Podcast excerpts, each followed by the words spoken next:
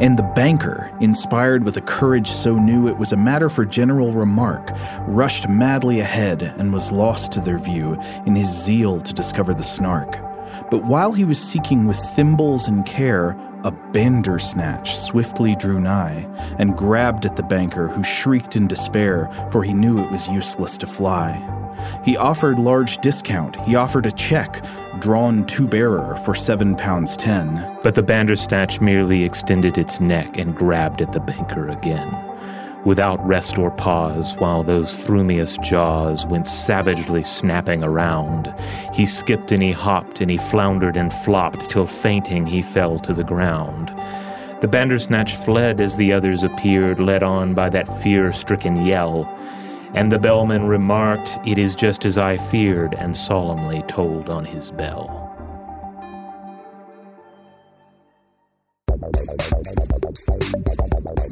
Welcome to Stuff to Blow Your Mind, a production of iHeartRadio's How Stuff Works.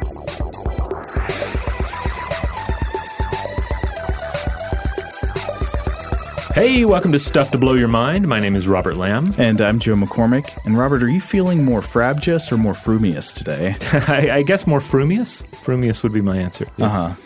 That was, of course, uh, the poem the Hunting of the Snark by Lewis Carroll. Mm-hmm. Uh, but uh, I guess a number of people are probably more familiar with the Bandersnatch from another poem by Lewis Carroll, that being oh the Jabberwocky, the Jabberwocky, right? yes, yeah. where uh, the, the, Bandersnatch is just alluded to as another uh, monstrous creature that might be uh, running around the woods. I love it when a poet first names something in a kind of uh, in a in a listicle kind of way, you know, mm-hmm. poem poem as listicle, uh, and then later it comes through in another poem with more force. I think that sort of happened with. Um, with the Demogorgon, right? Yeah, yeah.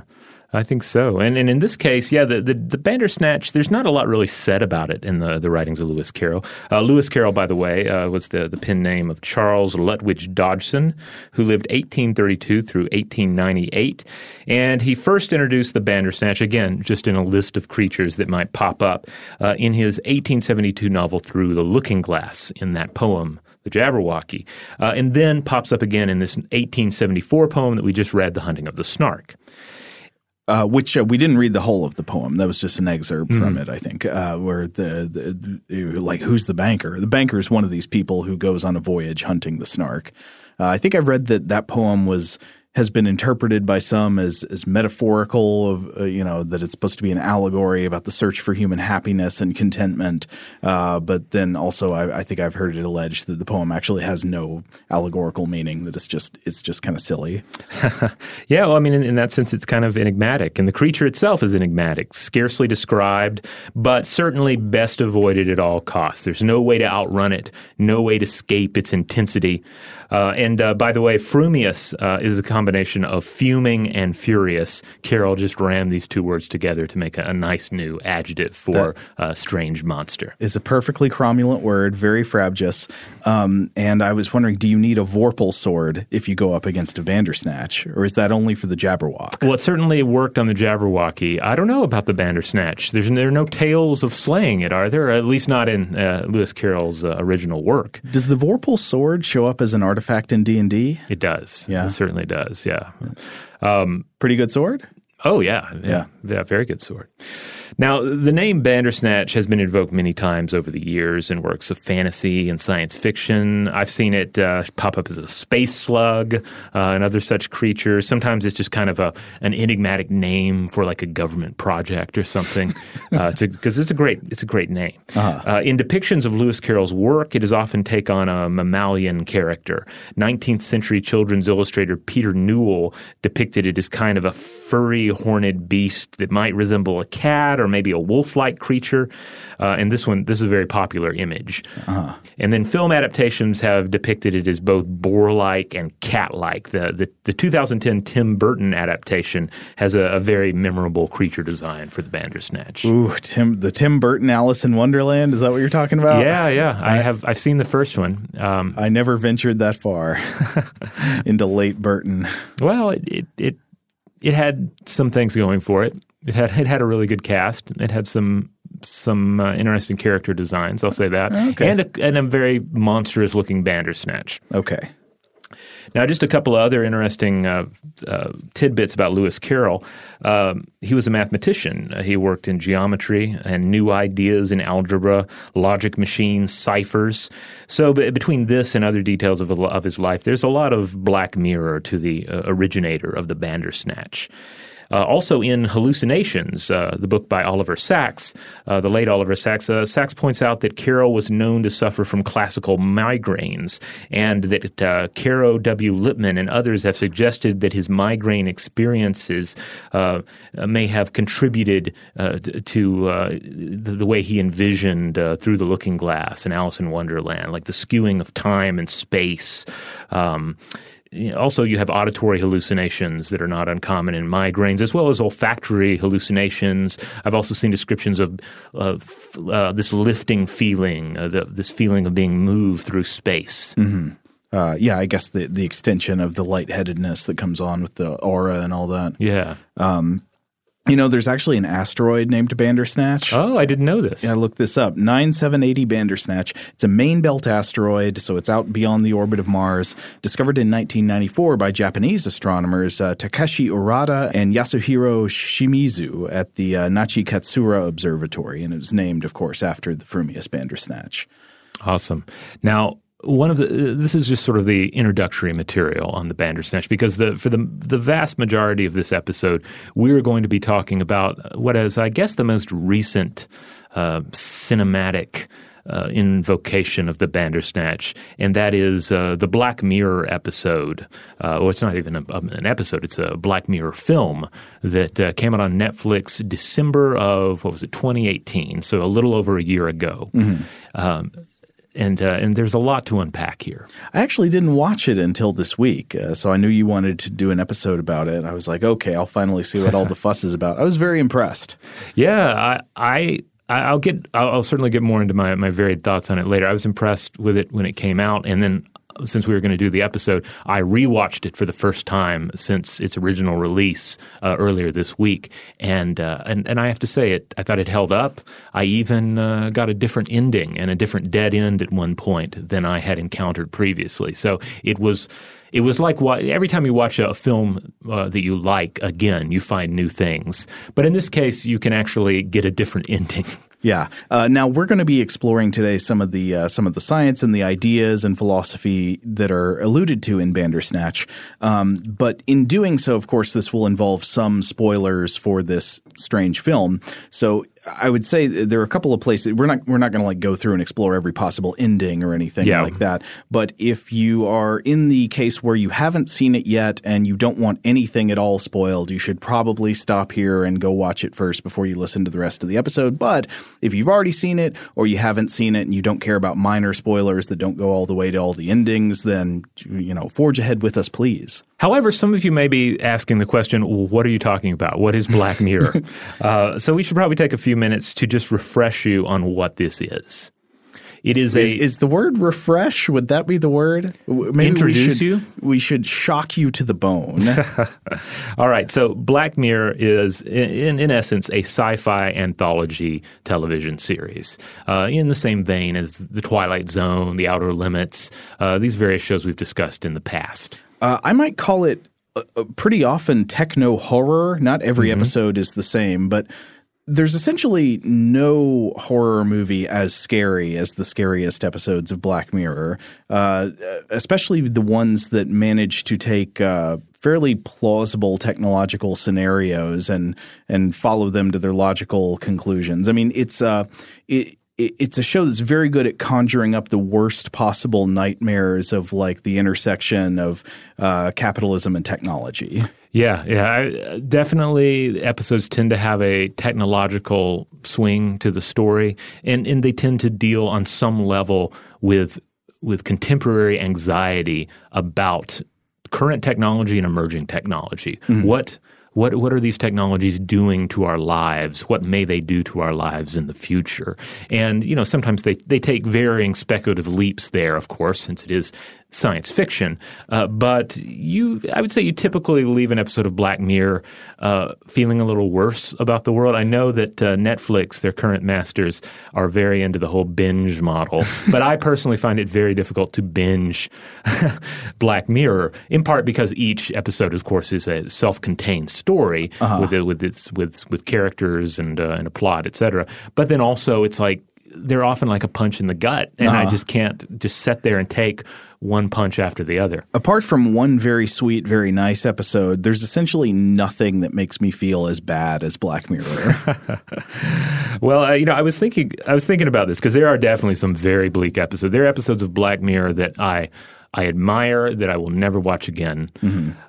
Um, but but then I look back at my some of my favorite episodes. My favorite episodes are probably San Junipero, the USS Callister, and Metalhead two of those, one of those is still pretty bleak, but two of, two of those are actually pretty upbeat, probably the, the most upbeat episodes of the show. Uh-huh. Um, and uh, and maybe that's the reason I would come back to them because I, if I'm going to double dip, I want to double dip for optimism's sake. Now, in terms of, we can't talk about Black Mirror without talking about um, uh, the uh, the creator behind it, uh, the, the, main creative uh, individual behind it, and that is Charlie Brooker, a British writer and humorist who um, f- the, the earliest thing that he worked on that I was familiar with was that he worked on Chris Morris's excellent news satire Brass Eye.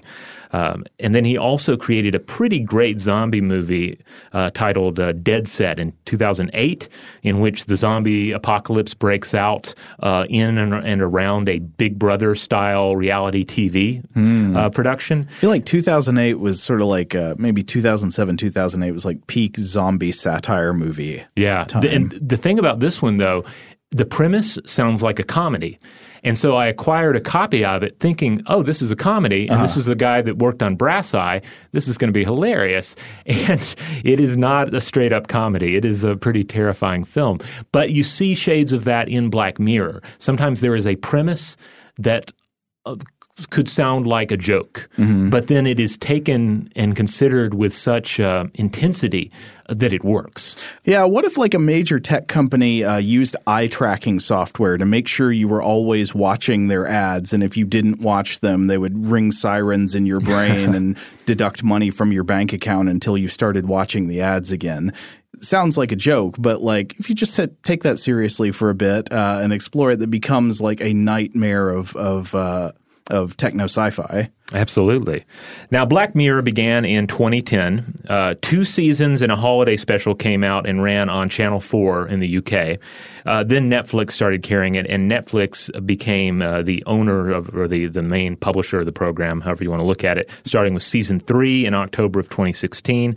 It, all in all, it has thus far gone five seasons, 21 episodes, and that's not counting the film Bandersnatch, which again came out in December of 2018. These bits of publisher information will actually become relevant later on as yes. we discuss the story. Yeah, because at the, the, and end, the ideas there. Yeah, because at the end we definitely get into some scenarios where we have to consider the fact that Netflix is the uh, the business daddy behind Black Mirror. So Bandersnatch, the the film, the Black Mirror film, was actually directed by David Slade, who I was like, where do I know that name from? He's done several things, but one of them was he did one of the Twilight movies. Yes, and I've seen that that particular one. It was the second one, I think, and it's that's a I'm I'm not a, a, huge Twilight fan, but that is a very watchable Twilight movie, and it has a great soundtrack. It's got Thom Yorke on it. Oh yeah, yeah. Uh, he also directed the Black Mirror episode Metalhead that I alluded to earlier, and there are some callbacks to Metalhead in the Bandersnatch episode.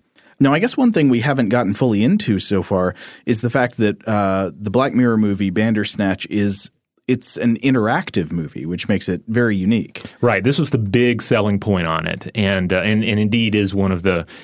I mean, it's it's a key part of the way you consume it, but it is also very important thematically. Like, you know, true to form, uh, the creators here really thought long and hard about how to utilize um, an interactive system uh, um, within the work and make the work uh, comment on that system as well. Right. The interactive system being Netflix, like Right. the fact that the user can make inputs on the movie. Yeah, basically that's what it uh, uh, amounts to. Is you, you start off watching it, and it seems like a normal Netflix presentation, but then your, uh, in my case, my uh, Xbox uh, One controller would suddenly vibrate, and then this little uh, the, the screen at the bottom of the screen, you're suddenly presented with two choices and a timer, and you have to choose uh, you know what is going to happen, what the character is going to do, etc. Now, this is you know when you're just watch, checking out the film, you you might not realize how much work goes into this, but uh, it it took a, apparently a, a huge amount of work to shoot all these various branching paths because it becomes a, a you know this this this tree, this branching system of possibilities when you start uh, presenting the user with these interactive choices. Uh, for instance, the the previously the longest episode of Black Mirror was an episode called "Hated in the Nation," uh, which uh, was 89 minutes long. That's that's feature length, right? What 90 minutes is usually the um, the length you shoot for with a full film. Well, when you're watching uh, Bandersnatch, depending on your choices, the film can run anywhere between 90 minutes and two and a half hours. And in order to make this work, uh, as pointed out by Jackie Strause in The Hollywood Reporter, uh, this means they had to shoot like five hours of footage so that they could actually cover all of these various choices. Wow. And you may watch it, like for instance, the first time I watched it, there were plenty of scenes I did not see. And then when I watched it again, there were films, there were scenes that I saw the first time that I did not see, and I got an entirely different ending that I'd never, I didn't even know about. And then there are, of course, various Easter eggs, and even I've read, quote, golden Easter eggs uh, that are spread throughout, things that most viewers will not find unless they spend a great deal of time going through and going back through and backing up, et cetera, uh, with this interactive piece. Encouraging uh, unhealthy obsessive behavior. yeah, exactly. I mean, it is it is Black Mirror. Now, as far as the choices you make in the uh, in Bandersnatch, um, you start off making very small choices that seem very inconsequential. For instance, um, choosing the main character's uh, breakfast cereal. He's pres- His father shows two boxes, and you decide which one he's going to have for breakfast. Yeah, I think it was what, like Frosted Flakes or Sugar Puffs or something. I remember what I realized after I made that choice was I was like, oh no, I think I chose the brand that I was more familiar with. ah, we'll, we'll come back to that later. That that is a, an important point that we'll come back to uh, later on in the episode. But uh, but yeah, at first it's it's what kind of cereal does he want? All right, it doesn't doesn't seem to matter much, and you, and it also gives you a chance to try out the technology, low stakes. But uh, and oh, and then also later on you choose what music he's going to listen to in uh, when he's on the bus, which is kind of fun. I think you get to choose between uh, a Eurythmics song and something else. I can't remember what the other one I is. think it's Thompson Twins. That's it. Yeah. yeah. And and uh, and then later on, he's in a record store, and you get to choose which record he's going to buy. And this is also pretty great because one of the choices is Tangerine Dream's excellent 1974 album Phaedra, which is incredible. Absolutely. In fact, I was listening to that again this morning while I was uh, uh, doing some prep for this episode. Yeah, it's it's excellent stuff. How, however, this time around, I forced myself to choose the other album instead. The other album being uh, Isao Tomita's The Bermuda Triangle, which Very strange. Yeah, very strange work, but very very good. I was really not that familiar with uh, with, with this artist or this work, which is apparently kind of hard to come by on streaming unless you just find like a YouTube full album rip. But uh, but yeah, this is just a taste of the the soundtrack. The Bandersnatch has a wonderful soundtrack, including uh, not only these artists but also Depeche Mode, Laurie Anderson, great stuff. But let's come back to the choices you make in this interactive system. So, again, they start off seeming largely inconsequential. They start off seeming a little bit fun. You know, it's just surface level stuff like what, what's his breakfast cereal? What's his musical choice? But then they become increasingly high stakes and even nerve wracking to decide on. Like, suddenly, you're, you're, when your controller vi- vibrates and you're presented with this choice, and sometimes. dread. Yeah, Yeah. you feel this dread because sometimes the choices, neither one is, is all that great. Sometimes the choices are kind of horrible. And there's at least one point where you have no choice. There's, there's something to select, but there's no alternative selection. Mm-hmm. And that feels maddening as well. And and you have a timer. You have like what I think it's ten seconds to choose something, and if you don't choose, Netflix chooses for you. But Netflix reports ninety four percent of viewers actively made choices uh, when they watched Bandersnatch. Now, in my experience, it wasn't that they chose for you at random. It was that whichever one of the two options was highlighted, and it was like a you know on off toggle. Like mm. you couldn't select neither one. You were just selecting one or the other, and then you could and you could go with it or you could not go with it, and whichever one you had highlighted would just proceed. Uh, so there's this kind of um, uh, th- there's this horrible sense of like helplessness that that imposes on you as the viewer. I have not seen it. Sometimes I'll go into a restaurant or a bar and they'll have Netflix on playing some show. Uh, I've never seen them uh, showing uh, Bandersnatch, uh, probably for this reason. Letting all the bar patrons vote to decide. Well, yeah, or just going crazy, like, why is nobody clicking a button? why is nobody interacting with this? Don't let don't let that choice go through. So eventually, as you as you interact with Bandersnatch, a warping of time occurs. You find yourself coming back around to past choices, like a wanderer lost in a maze. And of course, befitting of a maze, there is a sort of minotaur in all of this. There mm. is hmm. the Bandersnatch. Wait, is it the Bandersnatch or is it the Demon Pax? It is the Demon Pax, yeah. But I also it is also the Bandersnatch. Like its design oh, okay. is its design is roughly based on that uh, illustration of the Bandersnatch we talked about. Okay, cool. All right, we're going to take a quick break, but when we come back, we will get into the themes of Bandersnatch and into the nature of, of choice and free will. All right, we're back. So there are a lot of interesting ideas, cool themes, historical tidbits that are thrown together. Uh, well, not thrown together, uh, stitched together, reassembled in Bandersnatch uh, that, that, give it its unique feel. Uh, here's just a list of some of the things. Uh, first of all, video game design uh, circa 1984, because that is the setting, 1984. Yeah, it takes place in the 80s with 80s music, 80s fashion, all that stuff, but they're also programming you know, old school adventure games for like the Commodore 64 and stuff. Yeah. Another huge part of it are choose your own adventure books, um, which are, you know, directly referenced. And then the, there is a book within Bandersnatch titled Bandersnatch that is this enormous tome that we're told is a, essentially a choose your own adventure uh, type scenario. Uh, do you have any fond memories of choose your own adventure books? I, Absolutely. I was obsessed with them. I, I loved them when I was in elementary school, and I would love them despite the fact that, you know, you die in most of the endings. Like it, it imposes a kind of uh, horrible paranoid fatalism on a child, I yeah. think, where, you know, oh, this is a book about exploring the Arctic, but almost no matter what you do, you get eaten by a polar bear or you fall beneath the ice and you can't get out. Um, I guess my young brain was drawn to that kind of thing, though. You know, I had that like morbid obsession with peril and, and danger and death and all that. But also, I'm curious what is so appealing about the choose your own adventure books because one thing we should say is that this is not the first interactive film, Bandersnatch. No, and, not at all. Uh, previous attempts at interactive films have generally been very unpopular. uh, I think a lot of times people don't actually enjoy the experience of choosing the outcome of a film and I think there are reasons for that. I mean, for one thing, it's just like hard to make a story where like multiple, like so many different options of how the story could go would all be equally satisfying. I mean, there's a reason that an author writes a story a certain way. Right. Like for for instance, uh, one film that we've talked about on the show before, William Castle's Mr. Sardonicus from 1961 was presented, was marketed as having an interactive element in that at the end of this you got to choose the fate for the villain. Would it be, you know, justice or mercy? Mercy.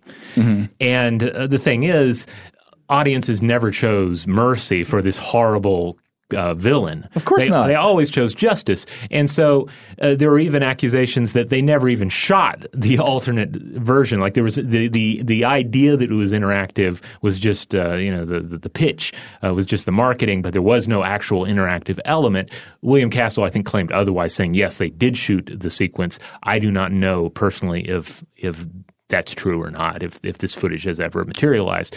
But what I did did read was that uh, generally people point to 1967's uh, Kinoautomat as the first truly interactive film. But even that, I think there are only like four choices that could be made, mm-hmm. and this film was also, I think, largely comedic. Mm, okay. Uh, well, I mean, I would say there there are many reasons why this format doesn't always work. For some reason, it worked for me as a kid with the Choose Your Own Adventure books. I loved those, but uh, I mean, one problem I think is that it, it's hard to make all the narrative branches as good as each other. But another one is just that, like, yeah, like for instance, w- when you finish it, there's not. I don't think there was ever a sense where I'm like, okay, that's the ending I got. Right. It's like, no, I want the good ending, or I want the the robust ending. You go back and do it again. It's yeah, more like a video game. yeah, something. No, I don't yeah. want the ending where I randomly die. Like the the story of of Super Mario is not that he's killed by a, a mutant turtle mm-hmm. uh, three minutes into the game. You know, I mean that's that's not a, an epic tale. So in some ways, I think the Choose Your Own Adventure books are sometimes better thought of as like a puzzle to solve mm. than as like a narrative to be experienced. And another big difference I will say is that one of the great pleasures of watching a movie or reading a book or you know engaging in any kind of narrative with a, an author storyteller and you as the passive audience is a surrendering of responsibility for what is about to happen in your own mind. Yes. you know you you give up that responsibility and suddenly you know when when bad things continue to happen in the story when characters make disastrous decisions that unfold and a- increase the peril and heighten the drama you're not responsible for what's happening. You're just witnessing it it, and that you know, that witnessing is very fun. It's peeking through a hole in the wall and what's happening to somebody else.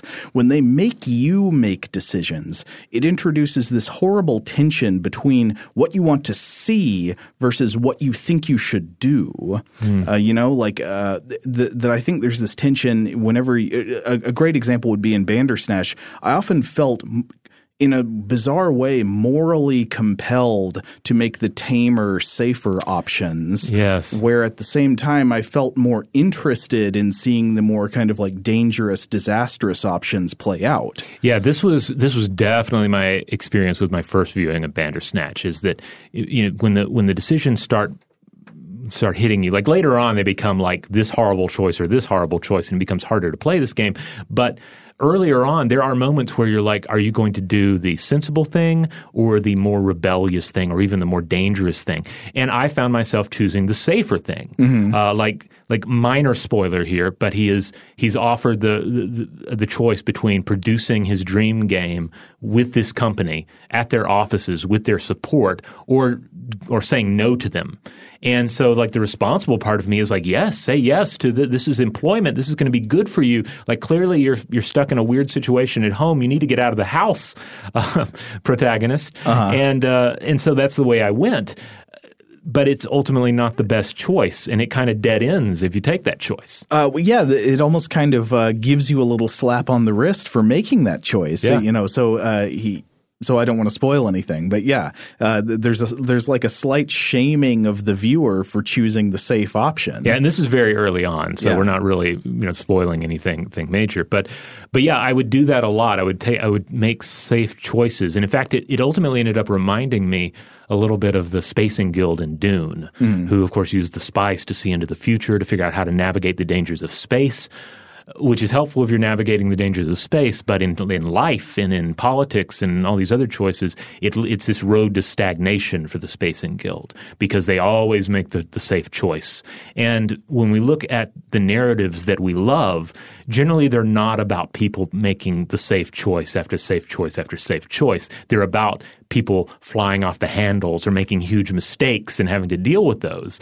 And so there is, a, I think there's a, a learning curve there with Bandersnatch. And and so my second viewing of it, I tried to do more of that. I tried to make choices that I felt were interesting mm-hmm. or um, or more dramatic, and that seemed to work really well. And I and I feel like the the, the product rewards you for doing that. Yeah, uh, so uh, I think that tension is definitely there with the movies, and I wonder if it's more the case in a movie than in a book, just because a movie is more sensorily uh, visceral. Mm. The fact that you know that it's actually visually presented to you in, in video and audio makes it harder to just pursue, you know, your sort of lust for drama and and and weirdness and whatever it is you want to see, um, as opposed to making the safer choices. I don't recall feeling compelled to make the safer choice the same way with choose your own adventure books. Yeah, and that that could just be because of like the lower. Uh, sensory salience of, of books compared to movies. I don't know. Yeah, maybe so. Um, I, I finally re- fondly remember the Choose Your Own Adventure books as well, in part because they had them at the library and I could check them out. Yeah. Um, but also another series that I finally remember. The Lone Wolf uh, series. Were you familiar with these? No. So these there there are a series of these. The first one was by Joe uh, Dever and Gary Chalk, and this is a they're like a choose your own adventure series, very much fantasy, Dungeons and Dragons style, high fantasy, uh, but there's more of a role playing element to it. So, for instance, when you open the book, uh, it has not only a map of the adventuring world you're taking a, a, part of, but there's also an action chart and a combat record uh, because you're going to end up having to pencil in your stats as you go through the story, uh, picking spells and so forth. Uh, it, it, it's more like a one player D and D module. Yeah, exactly. It's like imagine it's like a, a choose your own adventure book and a one player uh, D and D module come together into this one little tome. Uh, so I finally remember those, and I might be misremembering here, but I think I did get turned off later on when I I reached a, a, an artificial dead end in one of them. Mm. Like there was something broken and I couldn't go back. Oh no! Yeah, but uh, again, I'm, my memory may not be perfect on that. If you're at all interested in this format, I do highly recommend picking up uh, one of these old, fabulous used copies of the the Lone Wolf series. And I think they've republished them again with new artwork. But I don't know. This, the classic artwork is exactly the kind of thing I love. The Choose Your Own Adventure book that I brought in today for, for you to look at, Robert, is called You Are a Shark by Edward Packard. It has a kid turning into a shark. He's like mid anamorph sequence. Oh, man. Uh, but he also looks like he's slipping sliding as yeah. he turns into a shark. It's that, pretty good. That's pretty brilliant, too. Like channeling something that children uh, especially of that time, would have been familiar, would have likely done, mm-hmm. and and giving this fantastic spin on it. But it's the story is essentially uh, the Fingal doppling scene from Overdrawn at the Memory Bank, where he just gets transformed into various different animals. Do you you know you get turned into an elephant or a seagull or of course a shark. I think I recall one death where you get turned into a squid and you're being chased by something. Maybe it is a shark, and you run out of ink to to disguise yourself with and you're doomed. All right. Well, uh, coming back to Bandersnatch, uh, we mentioned the video game aspect, 1984, Choose Your Own Adventure books. Uh, there are a num- number of other elements and homages in there as well. Uh, it deals with mental illness, it deals with uh, LSD. Uh, there are allusions to Philip K. Dick. there are, there's mention of alternate timelines. And of course, it spends a lot of time contemplating this idea of, of free will and the potential illusion of choice. Yeah, I think that's the main theme of it is a, is interrogating the idea of what it means to be in control of one's own actions. Yeah. And the basic plot is as follows A young programmer named Stephen Butler is obsessed with a choose your own adventure style book titled Bandersnatch that was written by a, uh, the late troubled writer Jerome F. Davies. And he really wants to turn this into a computer adventure game, and he's begun work on it on his own. So he ends up falling in with this video game company uh, called uh, Tuckersoft and meets its lead creative, uh, this uh, programmer named Colin Rittman. And from there, it departs through these varying winding paths, reality warping uh, through madness and sometimes horror.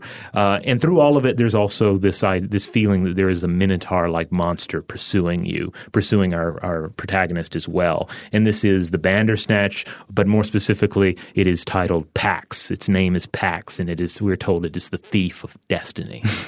yeah, there's a great moment where the game appears to give you an option to either uh, deny worshiping Pax or submit to worshiping Pax. Oh yes, this is the game uh, within a game. Uh-huh. Mm-hmm. It made me want to play the game. Yeah, yeah, it looked really cool. So something that made Bandersnatch different from most of the choose your own adventure books that I remember reading. I'm I'm sure there are probably exceptions, but in the classic books I remember reading, the story is written in the second person. The protagonist is an unnamed you. You know, you mm-hmm. go down the left hall, you get eaten by a swarm of feral pigs. You go down the right hall, you get turned into a bowl of ice cream by a magic pirate. You know, the, the, you, you you explore all the different dooms on offer to you, but it's you. Yeah. Uh, likewise, in the Lone Wolf books, uh, as I recall, you you kind of make choices regarding how this character is put together. You have uh, a, a fair amount of control. It is your character. Uh-huh. But ba- Bandersnatch challenges this formula a little bit by making the protagonist a third person character with a name and pre existing individualized circumstances. You've got Stefan, right? Uh, but then this is where it starts getting even weirder. So not only is it this definite third person character with their own characteristics and not just a second person protagonist, there are moments where the options are uh, you choose not what Stefan does. That's how it mostly is. You know, what does Stefan pick? You know, what what what does he listen to? What does he answer to somebody who poses a question to him? It then changes and gives you the option to dictate what happens to him from the outside. The specific example I recall is what messages he believes he is receiving on his computer screen. Oh, yeah. Uh, now, of course, if you go with the most straightforward interpretation of the story, which is that Stefan is experiencing symptoms of psychosis, in a way, you're still dictating the activity of his brain, but activities of his brain that he as a character does not perceive as coming from himself. They're hallucinations that he believes to be coming from the outside. And, you know, this makes me wonder about the framing of how we should think about hallucinations that are generated internally by the brain but perceived to come from an external source. Are, are those hallucinations best understood as you or not? Um, are, are there processes within your own brain that are, in some legitimate sense, not you, even though they are your brain? They're not anybody else. Yeah, it's it's not really the voice of God. It is the it is it is something coming from inside your brain that you are perhaps imagining or or interpreting as the voice of God. Mm-hmm. But is you more synonymous with your whole brain and everything it does, or is you more synonymous with the part of your brain that you identify as yourself? That's going to be very key to some interpretations of the the basic theme explored in Bandersnatch. Right. And they do explore this theme uh, amazingly well. I felt the second time I watched it, I, I found all these additional layers. Um, you know, uh, again, I'm I'm I'm tempted to make the best choices for our protagonist, or at least there's still that inclination that I want to do that. And at one point, there's this song playing with the lyrics "Doing What's Best for Nigel," and it's all and oh, yeah. XTC or I don't know. I, I think said, so. Yes. Okay. Uh, I was not familiar with that group or the, this song before, but yeah, it's playing, and the whole scene is about like how his father is making choices for him, or other times it's you know it's the ther- his therapist that is giving him advice about how to how to make choices in his life. Uh, and so you have all these forces that that help him make his choices or make choices for him, and then that's also what we are doing as we interact with the product. Well, yes, and in a weird way, it kind of brings you back around to to this question of wait a minute, is he a is he a third person narrator, or are you supposed to identify as him? Mm-hmm. So when these choices are are uh, in some cases things coming to him apparently from the outside, you know, they might be messages he's receiving from some kind of otherworldly source or hallucinations. Um, are you still making choices for him or not?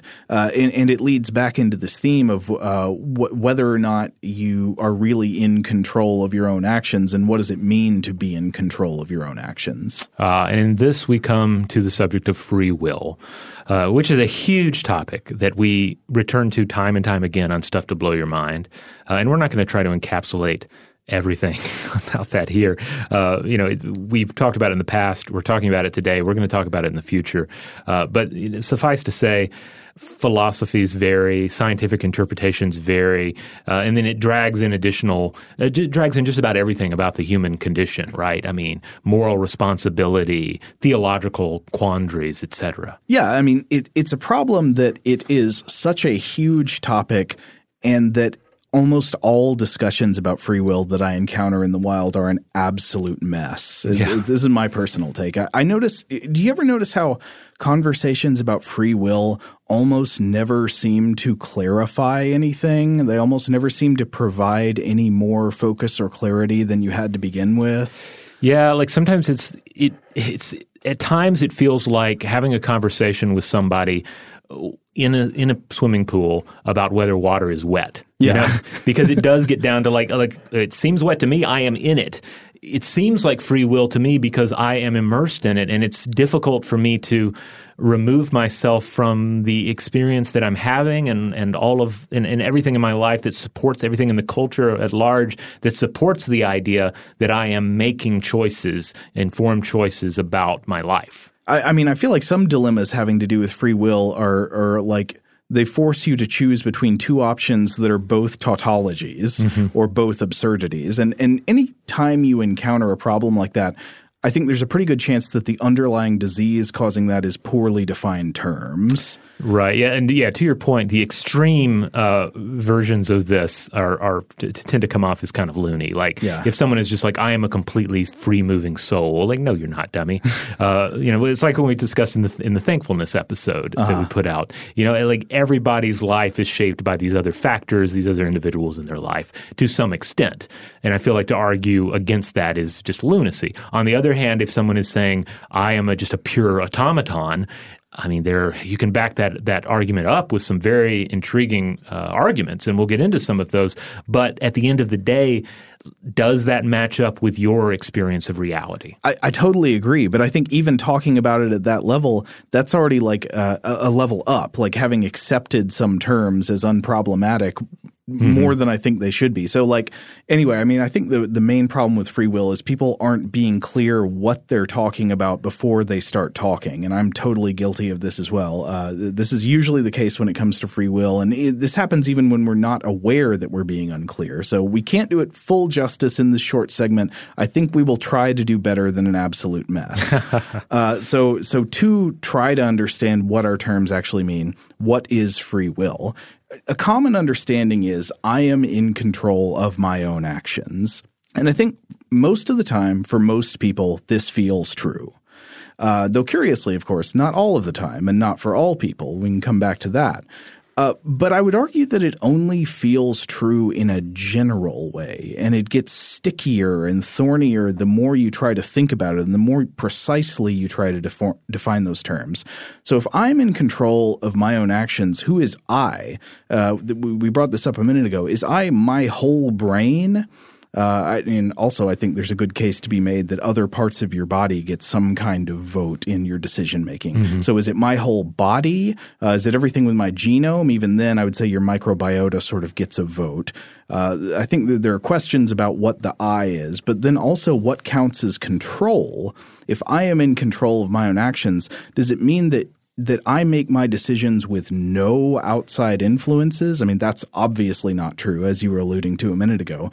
But once you accept that outside factors have some influence over whatever it is you're talking about controlling, what's to stop you from assuming that they have total influence? I mean, what part of your decision making is not influenced by pre existing factors like your memory and your physical circumstances and so forth? Like, what part of you can you identify that stands outside of the world? And then from the other end, paradoxically, if you were to suddenly act in a way that made no sense, given your own history and memory and all of the, the, the inputs coming in that you think of as influences on you, wouldn't that action actually feel less like something that comes genuinely from you, whatever you are? Wouldn't by this metric the most objectively free action seem like something coming from the outside? Uh, you mean like if you go to go to a restaurant where there's say there's a drink menu and you always tend to order something that is made with a, a base of say rum or bourbon or whiskey, uh-huh. and instead you throw caution to the wind one day and you get a mezcal or a vodka drink. Uh-huh. Does but, that actually make you feel more free? or does it seem like something you know something got into you? Where does that phrase come from? I don't know. When I do things like that, I I, I think it does make me feel more free because I'm like, no, I'm not going to be the same person I've been every time. I'm going to try a, a different direction. Mm-hmm. You know, I'm going to I'm, I'm going to get a different type of drink. I'm going to try a different type of food. I'm going to walk a different way to the train station, etc. Well, I mean, I would say that this just highlights that neither branch, either acting in character, where your character has been shaped by everything that ever happened to you, nor by acting out of character, where you know something got into you. Neither way really cites the origin of decisions or the origin of actions in something that's out uh, without outside influence. Mm-hmm. So, a lot of the arguments about whether we have free will actually seem to me to reduce to the question of whether we feel we have free will. But what would it actually mean to settle the question of whether we are like physically objectively free? Uh, so maybe we should look at like a more thought out dictionary definition. So one that I found is quote, the power of acting without the constraint of necessity or fate. Ooh, or fate. Now that that brings me back to the demon Pax, the uh, the thief of destiny. I uh-huh. find myself I found myself with the second viewing of Bandersnatch returning to that title and trying to figure out exactly what it means because destiny on one hand means like the you're predestined, right? There is mm. a destiny in place for you, and you perhaps don't have any real control. It is the thing that the gods have laid out for you. That's like one way of looking at it. But another way of looking at destiny is that destiny is the thing you aspire to. Like you choose your own destiny, you choose your own adventure, mm-hmm. right? Uh, so which which of the two is the demon pack stealing from you? Is he stealing from you the power to make your own decisions? Or is he stealing from you a predestined path? Is he liberating you from this uh, from the same tired walk to the train station and the same tired choices on the menu? Well, the funny thing about a choose your own adventure is that uh, even though you are making the choices on each page about which page to turn to next, somebody else wrote the whole thing. That's true. and I mean, to a certain extent, like you can you can apply that to life. Like as as rebellious as you might seem, ordering something else on the menu menu that you normally don't get, it's still on the menu. And other things in life are like that too. Like you are large, you, you are constrained by the, the possibilities of of your culture, of your station in life, of uh, you know political realities, etc. But even then, is the unpredictability of a behavior uh, at all evidence of your control or your personal volition of that behavior. Mm. I don't know. I mean, th- those things seem perhaps unrelated to me, actually. Uh, yeah. I mean, you can also be predictably unpredictable. Yeah. Um, but uh, anyway, coming back to this definition, the one that's uh, you know acting without constraint of necessity or fate. So I think it can be hard to pin this down to a concrete claim, but I think what it comes closest to is saying that for any given action or moment in my life history, anything I do or think or say, given the exact same inputs, I could have produced different output than I actually did. Hmm. Um, and this this would be, I think, some way of making free will a kind of like uh, a physical proposition, right? Mm-hmm. If exactly the same inputs went into you, everything was exactly the same, you could have done something different than what you did. Unfortunately, I think this is just a completely untestable assumption. Right. You know, given the complexity of brains, you can never have all of exactly the same inputs that somebody had at a given moment, so you can't experiment on this to find out what's true.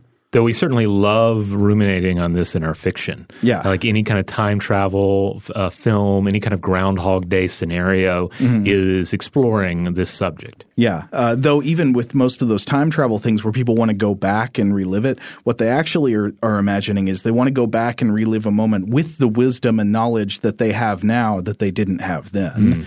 Uh, so it would be funny to just like replay the same instance over and over again with exactly the same physics involved and see if anything different happens without having any new knowledge or whatever. Oh yeah. Um, but even then, I mean, imagine maybe uh, you could do that somehow. You know, you could just watch the same period of time play out over and over again and see if anything different happens. Even if it were true that you could have produced different outputs given the exact same inputs, would this really mean you were free? Would this be what people mean when they say free will, like they're in control of their own actions? You know, imagine there's some random dice rolling machine inside your head or a ghost or a spirit in your brain which pushes you in different directions, even if every single iota of input is the same. Is that actually freedom? That just sounds like a different kind of impetus or control.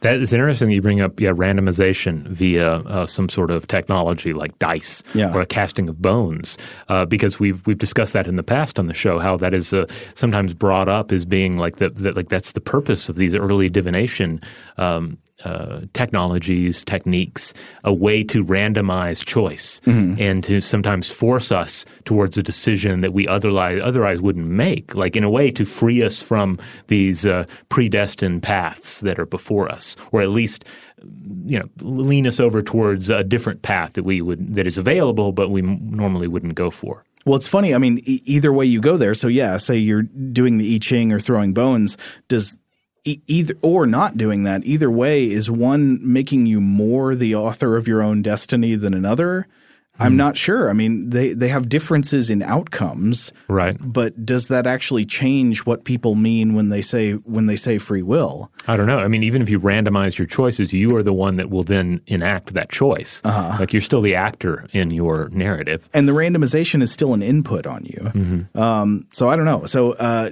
anyway, to, to sort of sum it all up, I, I've got a theory here, and it is that I think what a lot of us are actually circling around when we're trying to figure out how to articulate our concept of free will is this claim, and the claim is our consciousness dictates our choices of how we act. Or, in other words, we're conscious of the process by which our choices are made or by which our actions are generated, right? Hmm. That, that when we act, we are able to consciously be a part of the impetus to act or consciously cause the impetus to act. Uh, and I think this one is actually testable, and we can come back to that in a minute. So this is, of course, this is one of the big riddles of the human experience, and so people have been thinking about this and uh, you know essentially banging their head against the wall about this uh, for, for thousands of years. Uh, the philosophers uh, Democritus and Leucippus saw the universe as wholly governed by natural laws and composed of uh, you know essentially indivisible atoms. Uh, they they took the determinist view of life of one propelled down a flowing stream of events. Aristotle, on the other hand, is a great example of someone who stressed the individual's responsibility for their actions. The indeterminist view of life is a boat propelling itself uh, through a body of water. So, yeah, to, to, what extent are you just sailing down the river, uh, you know, at the, you know, with with no power on where you're going, uh-huh. or are you in a boat that has in which you have the power to move about and even move upstream if you need to? On that note, we're going to take one quick break. But when we come back, we will start rolling through some arguments for and against free will, and then we will return to Bandersnatch. All right, we're back. So let's start with some arguments against free will, because ultimately, I think these are these are often easier to discuss. Sure, uh, I would say the the most basic one, right, is just the science of physics, mm-hmm. right? Physics is very predictable. you can, uh, you know, given given the inputs of, of forces and energy and all that, you can determine what's going to happen as an output of that action. And if we assume that applies to everything, then why doesn't it apply to us? Right, and it basically comes back to uh, Democritus and Leucippus, right? The the idea that there are natural laws and they that are in place, and we are not above those laws. Sure. Uh, yeah, so we're acting on the inputs that come in, and you know the, that uh, being being pushed in one way or another by our life history and our brains and all that, we're going to act a certain way as physically reactive objects. Uh, now, this is an argument, of course, it's the most common argument I think against free will. But one question is: Are free will and causal determinism really incompatible? Uh, not that it settles the issue, but I think the majority of philosophers who look at this issue pretty closely actually end up becoming what are called compatibilists. They they accept causal determinism. They say, yeah, you know, we're physical objects being pushed around by physical forces, but they define free will in some way that it is compatible with that. That you are a physical object being pushed around by physical forces and the whole history of your life and everything, and yet somehow free will still applies to you. This often comes down to like uh, an understanding or feeling of free will, like I was talking about earlier. Like mm-hmm. even if your actions are causally determined, somehow you feel like you have agency, and that's what we mean by free will. Right, right. Uh, another uh, take on this that I, I came across, uh, and this goes back to something we were talking about earlier. Contemporary British uh, analytic philosopher Galen Strawson uh, their argument is that it that basically free will is impossible because we act the way we are. Right. Uh, and this argu- this argument always makes me think of uh, of Yeats uh, in uh, the poem "No Second Troy." There's that line: "What what could she have done, being what she is." And, and, I think about that with myself. Like, what, when I look back on past choices, what else could I have done being who I am?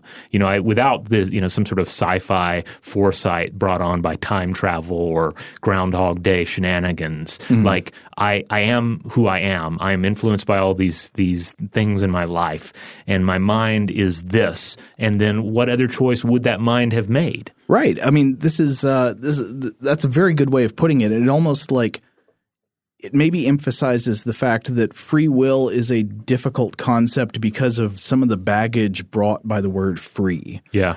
To act in accordance with your nature and your circumstances is not necessarily not free. Right. Like it was in my nature to responsibly come to work this morning, and so therefore I did. Uh, could I have decided not to come into work? Could I have gone to the local, I don't know, arcade or something or whatever, whatever one does when one uh, skips work? I guess I could have. In but, theory, there's nothing stopping you. Yeah, nothing at all, except that is not my nature, and that is not what I did because of my nature. Given the circumstances of who you are and who you were this morning and what was going on this morning, you didn't do it. Mm-hmm. And that's all we know is that, you know, you acted the way you were at that time because that's who you were at that time. Yeah. Now, that being said, yes, events could have been different. We could have had a, an email from our boss saying that there was going to be like a, a rock concert in the in, in the, stu- in the uh, office today. That would never happen. and it might make me think, well, maybe I don't want to come into work today, and maybe the easiest thing to do would be just to skip.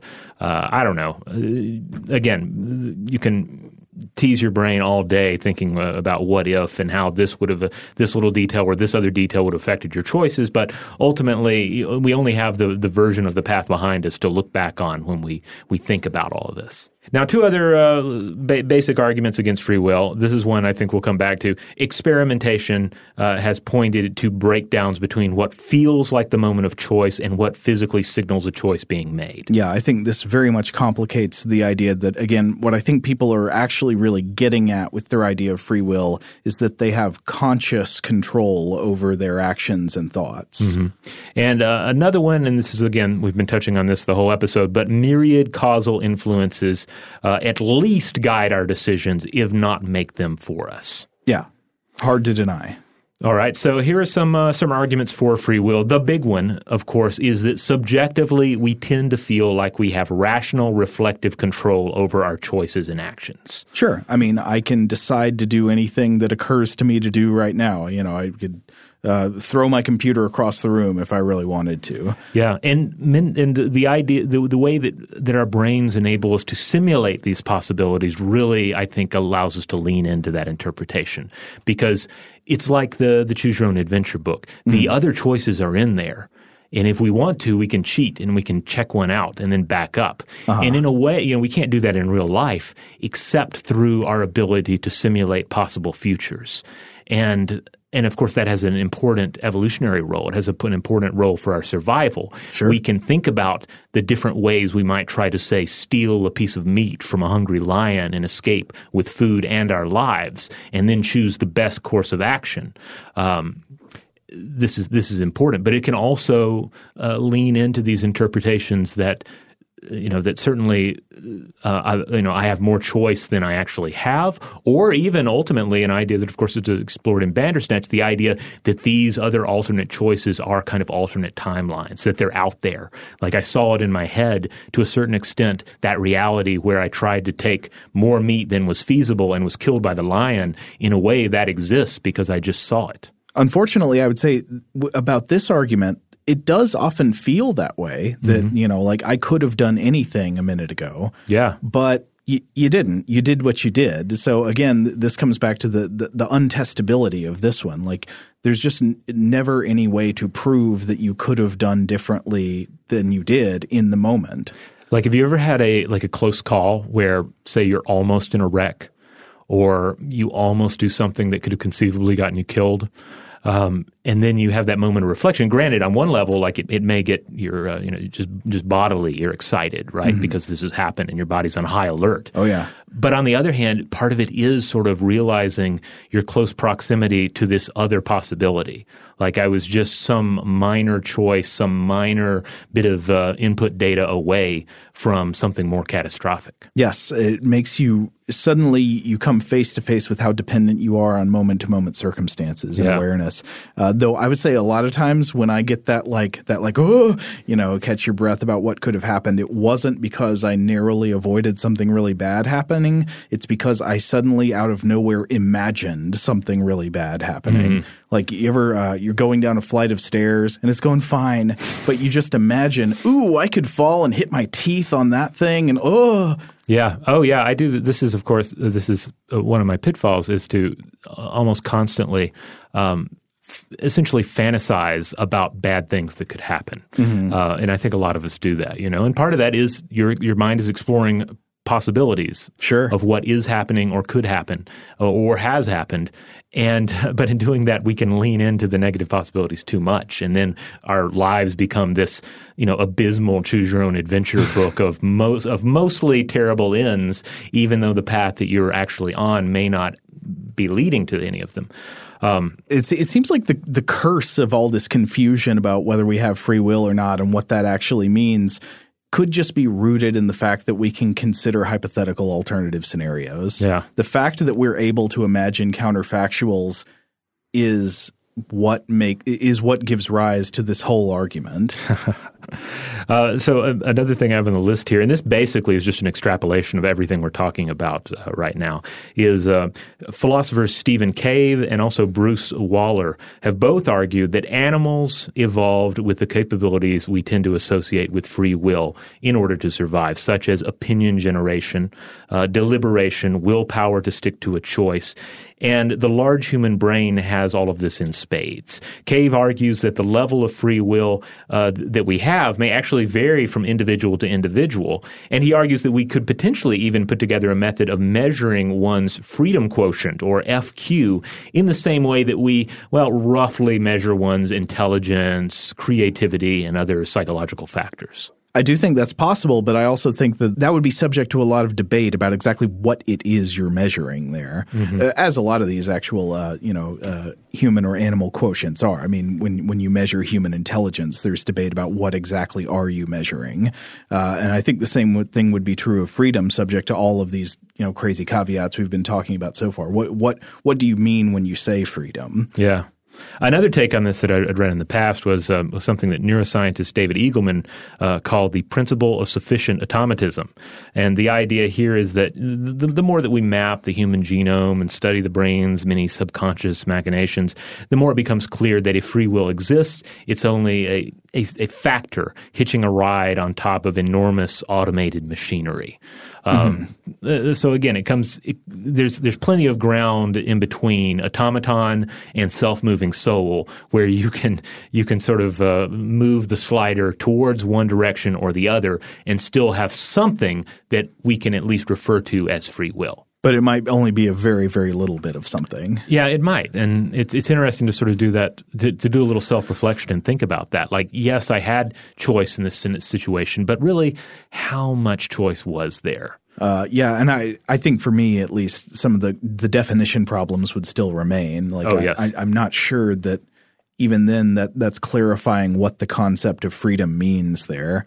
Um, so we can't test whether it's possible for a person to produce different outputs given the exact same inputs. That uh, just seems beyond the bounds of empiricism.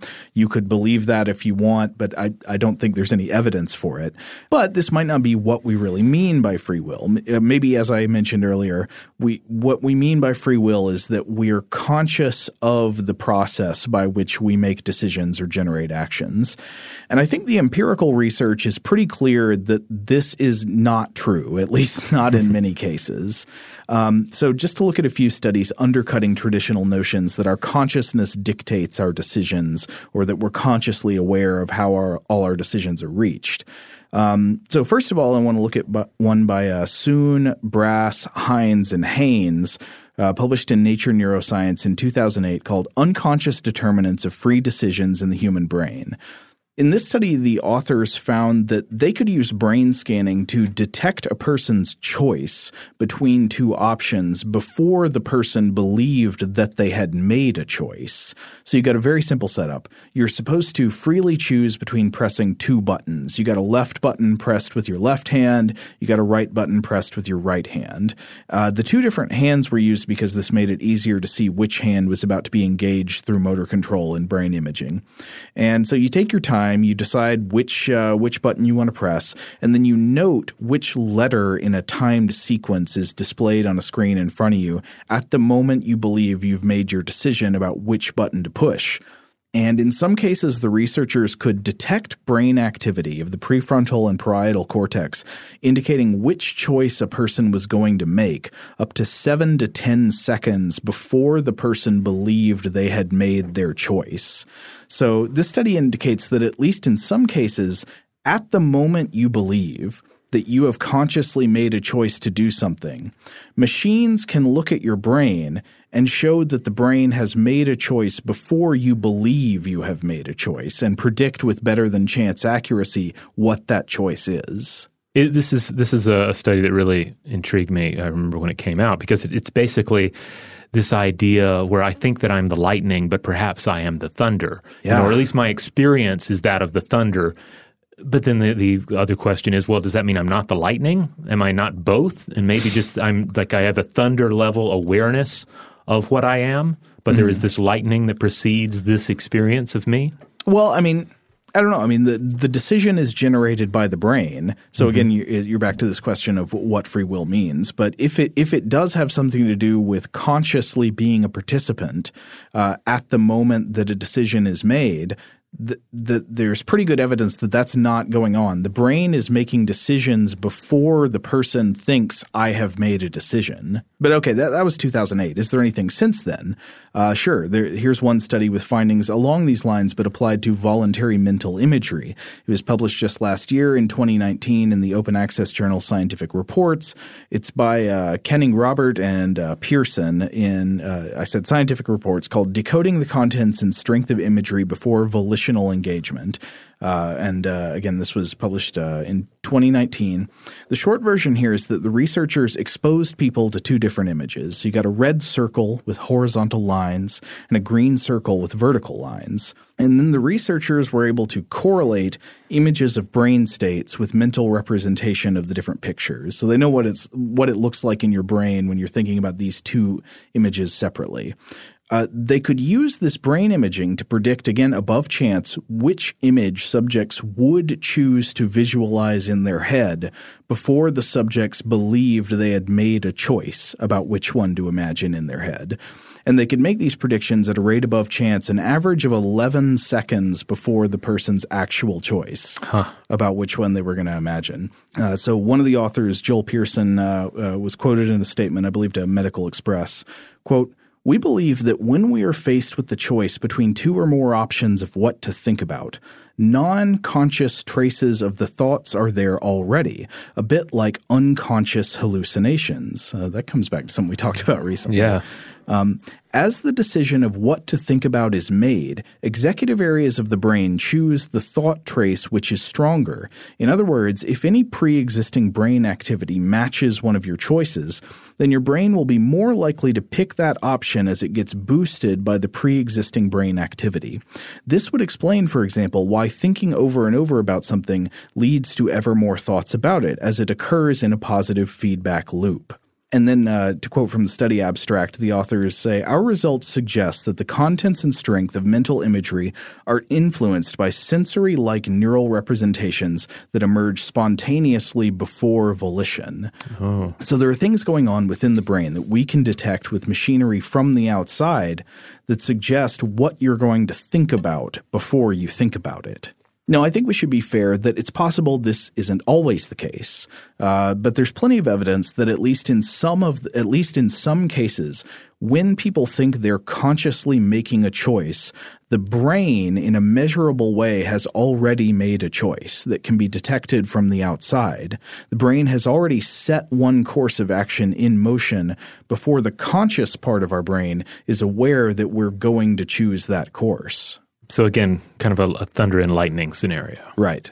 Now, of course, this stuff we've been talking about is, is true of typical human brains. Once you start looking at atypical neurological situations, you can find all kinds of evidence of action without the sensation of conscious awareness or choice. Mm-hmm. A lot of these are things that have come up on the show before, uh, like blind sight, uh, the fact that people can physically react to visual stimuli while believing consciously that they are blind or that they're blind in some part of their visual field. Like you can react to, you know, raise your hand to catch a ball without believing that you have seen the ball or you got alien limb syndrome, where uh, something like a brain lesion can cause part of the body to act in a way that you do not feel in control of. The hand moves on its own; it moves against your will. It picks up the spoon when you meant to pick up the fork. Mm-hmm. Um, uh, of course, the experiences of split brain patients, which we uh, we did a deep dive on in uh, January of 2019.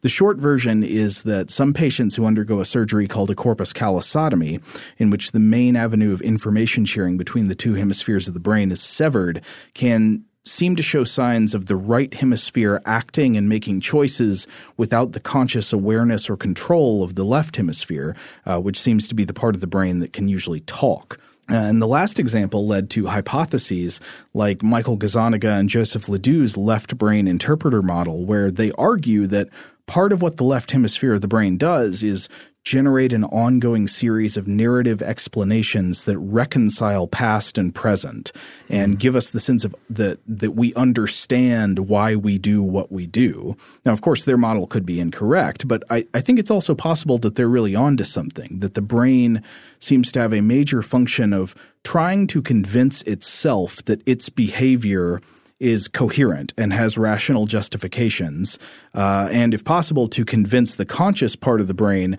that it's in control. I think this is kind of like at work when you give the boss three options, you know, it's like here are the three things we came up with, and you've got the one you actually want to go with, uh-huh. uh, and then you've got two like terrible options that are designed in order to be d- ignored and discarded by the boss and flatter the boss and give them a sense of control. Right, which can be a dangerous exercise. Absolutely, I'm not advising that as a as a good strategy. I'm just saying people do it. Uh, to look quickly at one more study I found, this was uh, published in, in 2018 in uh, PNAS by by uh, Darby, Joutsa, Burke, and Fox, called Lesion Network Localization of Free Will. Uh, very briefly, the authors here uh, defined the defined the neurologically relevant parts of free will as having two parts. So first of all, there's the desire to act, that's volition, you know, you got volitional control, and then a sense of responsibility for that action, which is the feeling of agency. So you got volition and agency. And then they looked at two neurological conditions, one that is believed to disrupt each of these functions.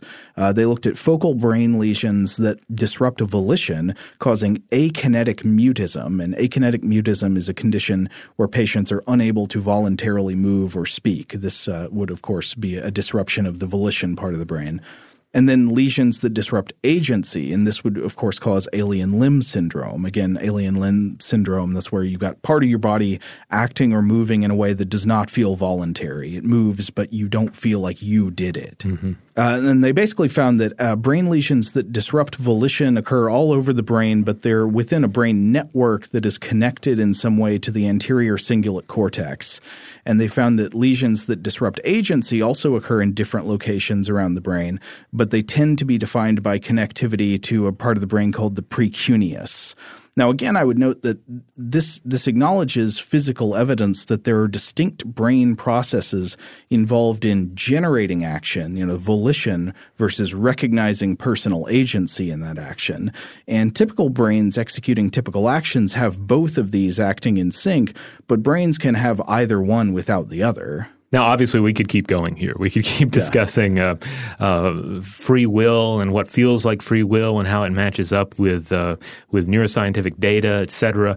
Uh, but at this point in the podcast, we probably do need to bring it back around to Bandersnatch. And the question, like, okay, given all this stuff that we've talked about, what does Bandersnatch seem to be saying about all of this?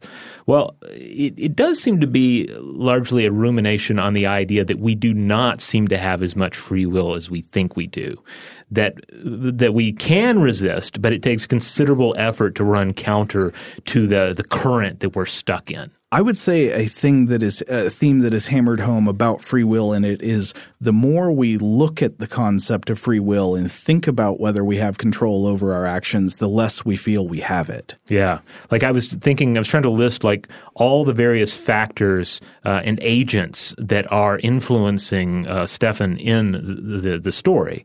I mean, we have his mental health, his past trauma, uh, his father, his therapist, uh, the, the, the work and tragic life, the influence of Jerome F. Davies, his boss at Tuckersoft, his mentor slash hero slash friend Colin Ritman, conspiracy theories, music, media, etc. And that's not even getting into the speculative element that there is either an actual demon entity that is the, the literal thief of destiny, uh, or that a power beyond himself is influencing his decisions, some sort of voice from beyond, or the machinations of a player in another world. Yeah, the, the story really brings home this paradox, which is that I, I think it is the case that the closer we look at free will and the more we, uh, mm-hmm. you know, bring bring our, our sharpest scientific tools and, and philosophical instruments to uh, to understand it, the less it seems to make sense and the less it seems to be there.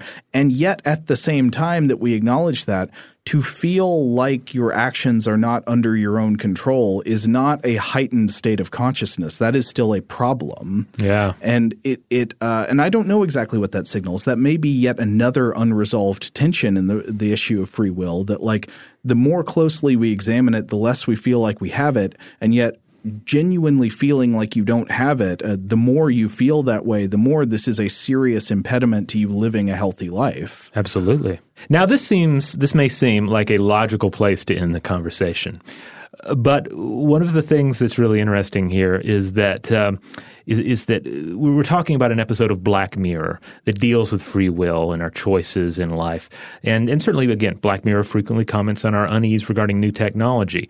But then Bandersnatch itself, this show on Netflix, this this movie, this movie itself factors into some user concerns about the future of this sort of interactive viewing technology. Yes. Uh, you know, I would say one of the things that is a legitimate concern about free will, however you define it, as, as murky as it is, at least one thing that we want is to, we want to think that we understand the incoming influences on our behavior, right? Mm-hmm. Like you'd like to think that if I did X, I can sort of make sense of that. It, was because I read this book or I read this article or I had a conversation with this person and I, I connect the knowledge I gained through that or the influences of those uh, past experiences with the decision I just made life starts getting more difficult when you have trouble understanding what the influences on yourself are. Does that make sense? Yeah, yeah, and we've we've discussed some of these uh, in the past. We've discussed a number of these in the past,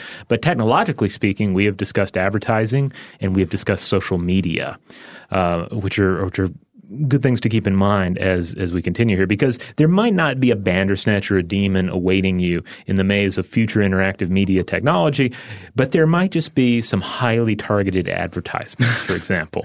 right. So, uh, two uh, individuals uh, that I ran across wrote about this topic or, or, or touched on this topic. One is Matthew Gault, who wrote about uh, this last year for Vice's Motherboard, and then Tiffany Hsu wrote about it for the New York Times.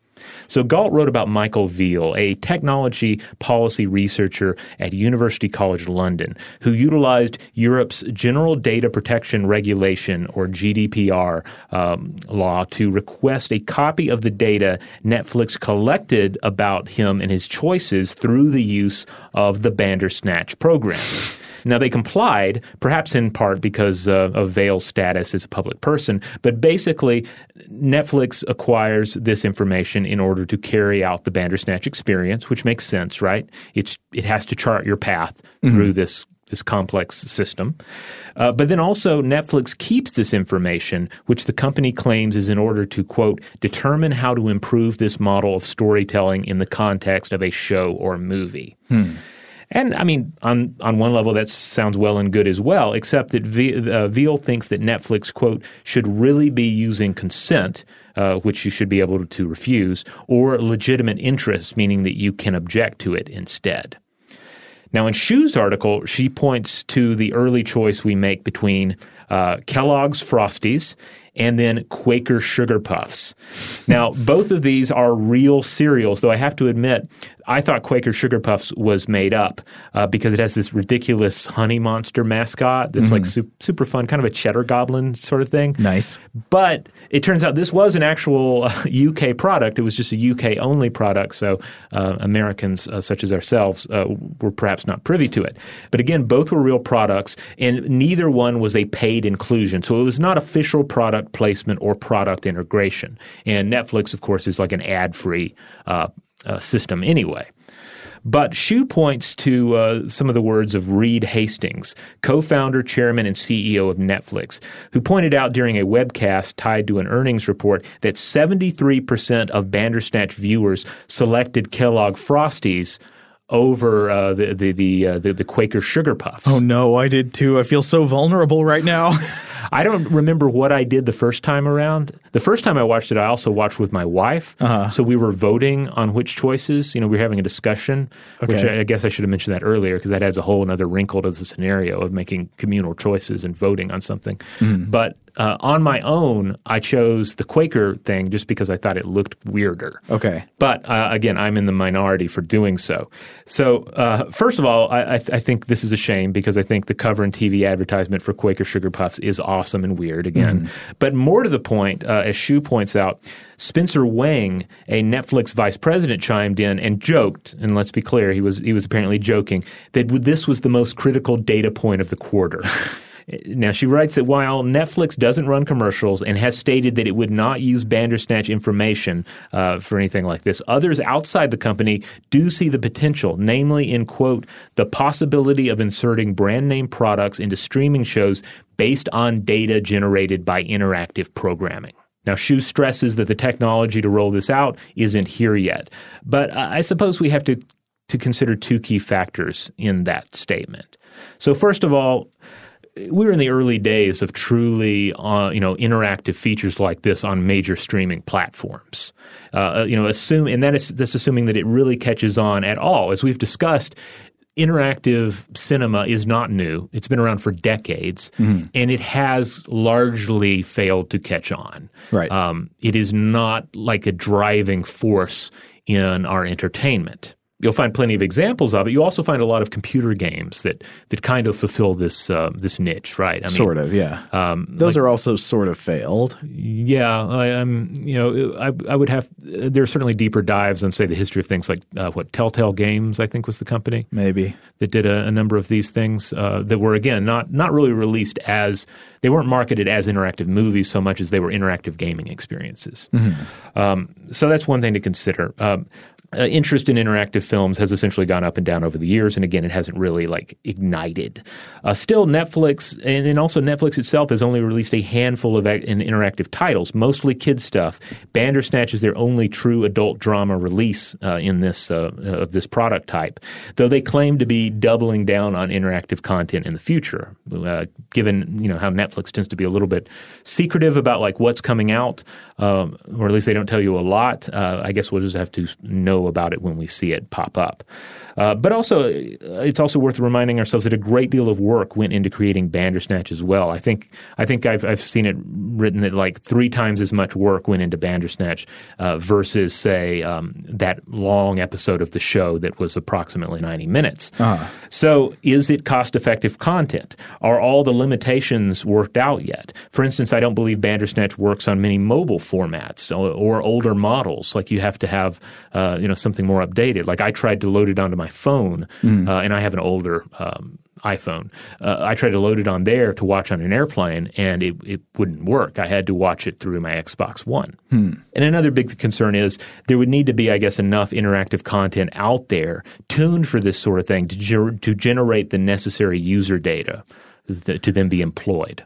I can really see this kind of thing being used as a as a major data mining. I mean, I don't know. It seems very possible to get psychologically salient information through this. Yeah. Uh, now, of course, they're already getting information through all kinds of things. You know, a tech business can get your information through uh, through what you buy online, through what websites you visit, through what you do on Facebook or other social media. Right. Like a website like Netflix already knows what kind of movies you have watched, what mm-hmm. kind you like, what kind of movies you want to like, and then also, uh, you know, how you have rated things as well, and then they can serve you a recommendation of what you might want to watch in the future. Right now, this is so. Of course, we're talking about this and possibly going multiple ways. One is using interactive choices in uh, in a film to gather data about you, and the other side would be giving like specially user tailored media experiences, which we already get somewhat, of course, on websites. You know, you get websites loading with the ads of stuff you searched for on Amazon and all right. that. Uh, but yeah, I guess we're being forced to consider what if that starts happening within the movies and TV shows you watch? Mm. So you start seeing product placement for specific products that are aimed at you individually within the shows you watch. Right, right. Like you know they they know that well given the serial scenario like potentially yeah. the the uh, the master of the content be it Netflix or, or some other company uh, hypothetically, they, they might know that you are, say, more inclined towards uh, you know healthy lifestyle choices, mm. and therefore some sort of granola, uh, you know, um, uh, health wrapped content would be ideal for you in that scenario. Or they might know that that's not your uh, your your ideal cereal, or maybe they know that you have children in the house, and therefore a children's cereal would be more appropriate. Like that's the kind of information that they could conceivably have, and then feed into the the cereal that appears before you on the screen. Now, that would be, of course, something we're more familiar with, just like inserting ads. You might imagine a character walking past a billboard or something in a right. movie, like happens all the time now. Mm-hmm. Except that billboard can be, you know, dynamically inserted with new imagery or something. Right. Uh, I, I think things start getting even creepier when you imagine something more like Bandersnatch itself, where there are alternative versions of a film that are specially tailored to you that have different narrative content mm. depending on who's watching. Uh, I mean, uh, so one thing Robert and I were talking about briefly before we came in here is the idea that, you know, we often know that movies – can embody values, of course, you know, that like sometimes the values of, of a filmmaker or creator come through in what happens in a story. Uh, and then other times they're, they're sort of like uh, uh, cheap attempts to display values, what would often be called like pandering, right? right. You know, like, uh, you know, cheap appeals to patriotism or something like that in a movie. Mm-hmm. Um, or, or, I don't know, I guess you could make an argument for award season Academy Awards bait as well, right? Yeah, sure. Uh, you know, just like uh, sort of cheap cheap attempts to exploit the specific uh, uh, desires or value interests of a, a, specific target audience. Right, right. Um, and and so you can imagine, okay, well, now if a movie is made and it wants to pander, it needs to at least make a choice, mm-hmm. right? It, it's hard to pander to everybody at the same time. Uh, but you can imagine, okay, what if somebody just starts making more like a Bandersnatch kind of thing, where maybe you don't make the choices. The choices are made for you based on what is known about your user profile. And so what I was imagining beforehand was you could have different versions of the movie Independence Day. You remember that speech Bill Pullman gives before they all get in the planes and go fly off and, and fight? Oh, yes. Um, so it's this rousing moment where Bill Pullman gives this kind of innocuous speech that could appeal to basically anybody. But you can make that speech a much more tailored, uh, specific interest group pandering kind of thing, where you could have one version of the film that plays for somebody that that's that's very inclusive. He gives a speech. He's like, "Humans will join arms together around the world. There will be no more nations and borders and creeds, and we all, you know, we all unite as one and stand in brothers and sis- as brothers and sisters against this." Uh, or you could have a version where he gives a speech about American exceptionalism and how we're the first and we stand up and fight when no one else will.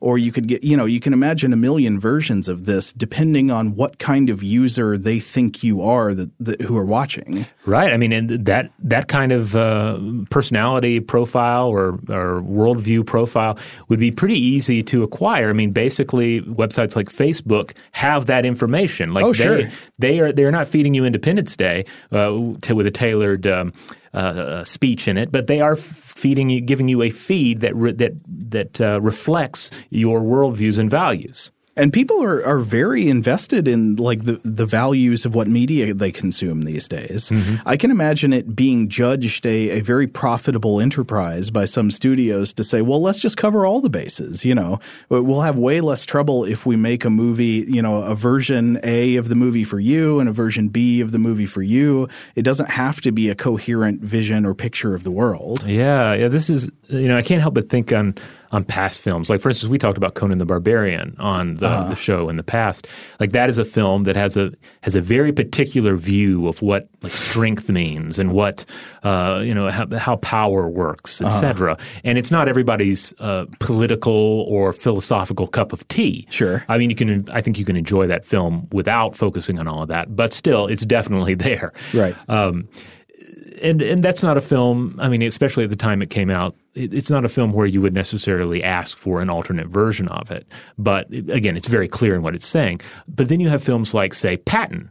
Patton is often brought up as an example of a film that meant one thing to one part of a divided America and another to the other part of a divided America without having to have like an A B version. Right. Yeah. I think you could say that about a lot of like war movies, especially. Mm-hmm. I think that might be sort of true of Platoon, right? Yeah. Uh, is is that like an anti-war movie or a patriotic movie? You know, you sort of have some elements of each. You can latch on to what you want to see there. Um, but yeah, I, I, don't know. I'm I'm somewhat disturbed by the idea of like of uh, of media filling up with these like personally tailored options that are designed to make a sort of like generic media template uh, individually palatable to the user as opposed to standing for something on its own and allowing you to judge it. Yeah, or having some level of ambiguity. Like, does the does the the the modern audience and like the, the, the near future audience do they want ambiguity in their work or do they want like a clear cut uh, view that is expressed, uh, clear cut values, not only of the film but of like the creator or creators behind it. Like they, uh, you know, is, is, there is there an increased hunger for that? And and if that is the case, you could easily see a way of worming around that by taking this ABC approach to film creation, because then nobody can say, well. I like the character of Conan the Barbarian, but I think your view is is pro totalitarianism and uh, and and you know I don't know celebrates uh, uh, toxic masculinity or, or whatever the the critique might be, and then they could say, well.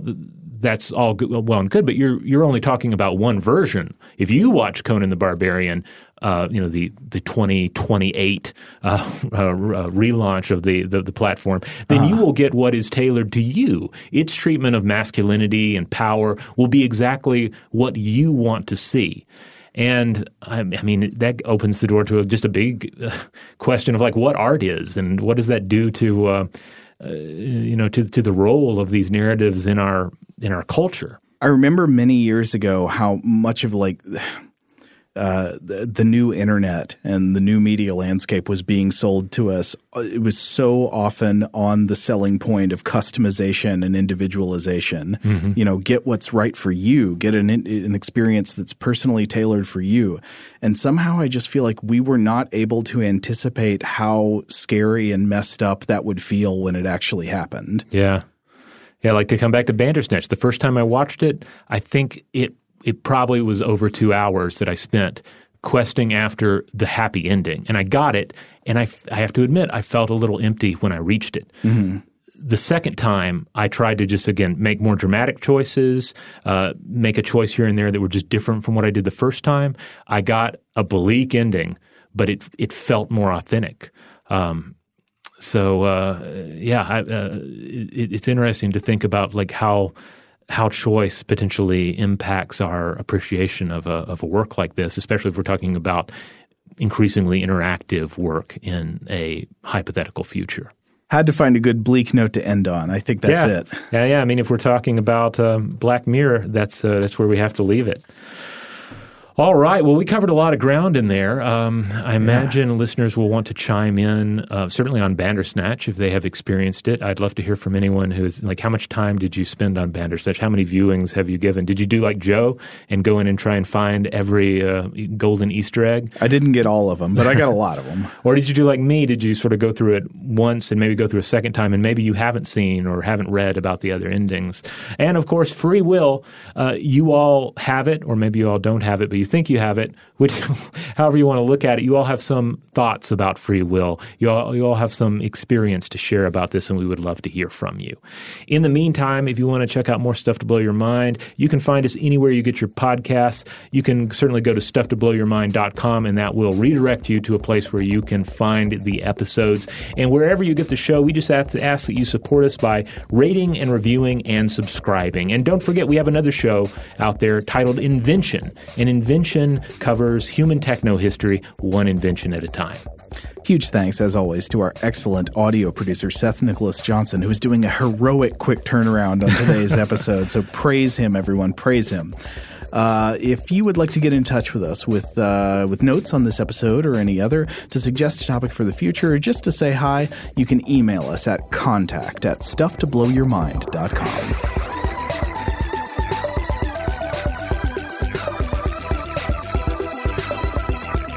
Stuff to Blow Your Mind is a production of iHeartRadio's How Stuff Works. For more podcasts from iHeartRadio, visit the iHeartRadio app, Apple Podcasts, or wherever you listen to your favorite shows.